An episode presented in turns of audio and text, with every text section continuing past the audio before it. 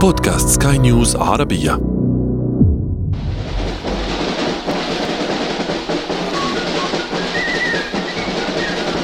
You've heard about the battle that was fought in New Orleans when the British had some trouble with their ranks. Now I'd like to tell you all about the war at Queenston Heights where the British chased 4,000 frightened Yanks. What a great victory for the British! One of history's most heroic fights. What a sight so fine when that long red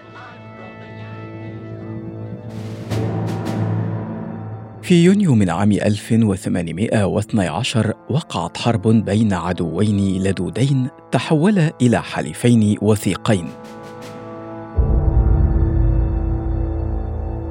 وكان من بين ما شهدته هذه الحرب حدث لم يتكرر بعدها في التاريخ. احتلال العاصمة الأمريكية واشنطن وحرق البيت الأبيض وفرار الرئيس الأمريكي قبل أن يمسك به البريطانيون. أنا عمرو جميل وأنتم تستمعون إلى بودكاست بداية الحكاية. بداية الحكاية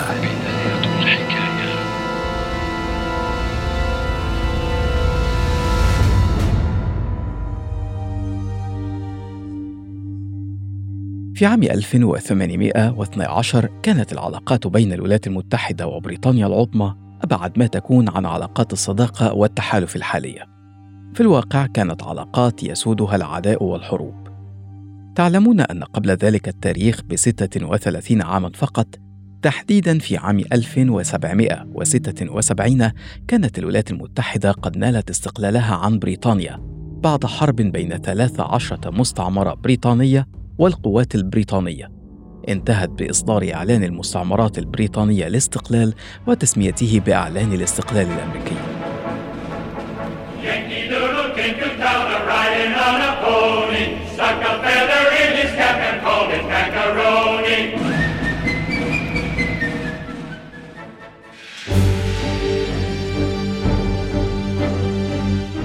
لكن بريطانيا لم تعترف بشكل رسمي باستقلال أمريكا سوى في عام 1783 في معاهدة تعرف بمعاهدة باريس. وذكر باريس العاصمة الفرنسية في العلاقات الأمريكية البريطانية في تلك الفترة لا يمكن أن يكون عابرا. وقتها كان الصراع محتدما أيضا بين بريطانيا وفرنسا ونابليون يخوض حروبه الشهيرة في أنحاء أوروبا. ولما ثار الأمريكيون ضد البريطانيين دعمت القوات الفرنسية الثوار الأمريكيين حتى ألحقوا الهزيمة بقوات الإمبراطورية البريطانية.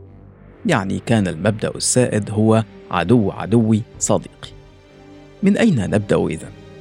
نعود قليلا إلى الوراء.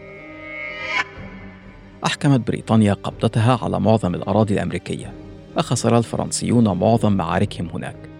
ثم تحولت المستعمرات البريطانية إلى قوة اقتصادية تتبع التاج البريطاني، لكنها غير راضية عن كثير من القرارات البريطانية، ما تسبب في اضطراب العلاقة بين بريطانيا ومستعمراتها في أمريكا. ثم لما أقر البرلمان البريطاني ضرائب وإجراءات اعتبرتها تلك المستعمرات تعسفية، اندلعت ثورة في ماساتشوستس، فرضت بريطانيا باعتبارها مستعمرة متمردة وشنت عليها الحرب. فانضمت مستعمرات أخرى إلى ماساتشوستس. وفعلا نجح الجيش الأمريكي الجديد في الاشتباك مع القوات البريطانية في مختلف أنحاء القارة من كندا شمالا إلى ساوث كارولاينا جنوبا. وفي السابع من يونيو 1776 اجتمع الكونغرس الأمريكي القاري وقدم مندوب فيرجينيا اقتراحا يدعو لاستقلال المستعمرات عن بريطانيا. وبعد أقل من شهر صوت الكونغرس فعلا لصالح قرار الاستقلال. ثم في الرابع من يوليو 1776 اعتمد الكونغرس القرار رسميا وهو اليوم الذي يحتفل فيه الأمريكيون حتى الآن بعيد الاستقلال. طبعا لم يصمت البريطانيون ورفضوا إعلان الاستقلال ودارت حرب استمرت خمس سنوات بين الولايات الثلاثة عشره التي أصبحت نواة الدولة الجديدة يدعمهم الفرنسيون والإسبان وقبائل السكان الأصليين ضد الجيش البريطاني. وفي أكتوبر 1781 حقق الأمريكيون الانتصار في آخر المعارك في فيرجينيا. حينها أدركت بريطانيا أن الوضع تغير وأنها لن تنجح في إعادة تلك المستعمرات لسلطتها. وبعد عامين وفي 1783 كما ذكرت وقعت بريطانيا مع الولايات المتحدة اتفاقية سلام في باريس تعترف فيها بالدولة الجديدة. لكن كما يقال ما في القلب في القلب. في ذلك الوقت كما ذكرت لكم كان نابليون يجتاح أوروبا شمالا وجنوبا وشرقا وغربا ويستعد لغزو روسيا. وكانت بريطانيا في واحدة من أسوأ حالاتها. محاصرة من قبل نابليون وتتعرض مصالحها للخطر في طول القارة الأوروبية وعرضها. والأسوأ أن الولايات المتحدة وقفت على الحياد في الحروب النابليونية بل وحافظت على علاقاتها التجارية مع فرنسا وهو ما اعتبرته بريطانيا دعما أمريكيا للحصار الفرنسي عليها. وبريطانيا لم تكن قد نسيت أصلا ما فعلته المستعمرات الأمريكية بها قبل عدة سنوات. فردت بإصدار قرارات تضيق فيها الخناق على السفن التجارية الأمريكية المتجهة إلى فرنسا وتفرض رسوما جمركية على البضائع الخاصة بها. وتتحرج بالسفن الأمريكية مستغلة أسطولها البحري القوي حتى وصل الحال إلى أن أوقفت سفينة حربية بريطانية سفينة تجارية أمريكية وقتلت وأصابت عددا من طاقمها. وألقت القبض على عدد من المجندين البريطانيين الهاربين من التجنيد والذين كانوا في نظر الأمريكيين أمريكيين وليسوا بريطانيين. ومع كل ذلك لم يكن لا البريطانيون ولا الأمريكيون يرغبون فعليا في الحرب من جديد.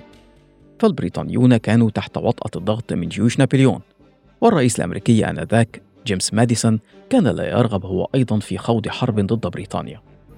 لأنه كان يعتقد أن أمريكا ما زالت دولة ناشئة وجيشها النظامي غير مستعد وليس من الحكمة الانجرار في حرب ضد واحد من أقوى جيوش العالم. لكن مع القرارات البريطانية وتحت ضغوط من حكومته وتحريض على التوجه نحو كندا وضمها للولايات المتحدة، أعلن ماديسون الحرب على بريطانيا. لكن كما توقع ماديسون فشل الجيش الأمريكي في تحقيق أي انتصار حقيقي على البريطانيين. وفشلت ثلاث حملات أمريكية لانتزاع كندا من أيدي البريطانيين فشلا ذريعا. والغريب أن الحرب كانت تشهد تطورات متسارعة على الطرفين. على سبيل المثال بدأت الحرب والقوات البريطانية يقودها جنرال محنك يدعى إيزاك بروك وكانت قيادته أحد الأسباب الرئيسية في فشل الأمريكيين في تحقيق أي انتصار يذكر لكن بروك قتل في معركة تسمى كوينستون هايتس وبعدها نجحت الولايات المتحدة في هزيمة الأسطول البريطاني في بحيرة إيري واضطرت القوات البريطانية للانسحاب نحو الشمال وبدأ أن الجيش البريطاني يعاني بشدة. وبينما كان من المفترض أن يؤدي ذلك إلى مزيد من تحقيق الانتصارات الأمريكية انقلبت الأوضاع في أوروبا رأسا على عقب. نابليون الذي دخل إلى موسكو منتصرا خرج منها منسحبا. ولمن يرغب في معرفة المزيد يمكنه العودة لحلقة روسيا وفرنسا ملاسنة على شرف نابليون. المهم أن هزيمة نابليون خففت الضغط على بريطانيا في أوروبا فأرسلت بتعزيزات إلى قوتها في أمريكا. لم تستهدف هذه المرة القوات الموجودة بين الولايات المتحدة وكندا بل استهدفت العاصمة الأمريكية واشنطن نفسها. وفي عام 1814 وقع حدث لم يتكرر منذ ذلك الوقت. دخلت قوات بريطانية إلى واشنطن لتكون المرة الأولى والأخيرة منذ ذلك الوقت التي تحتل فيها قوة أجنبية العاصمة الأمريكية.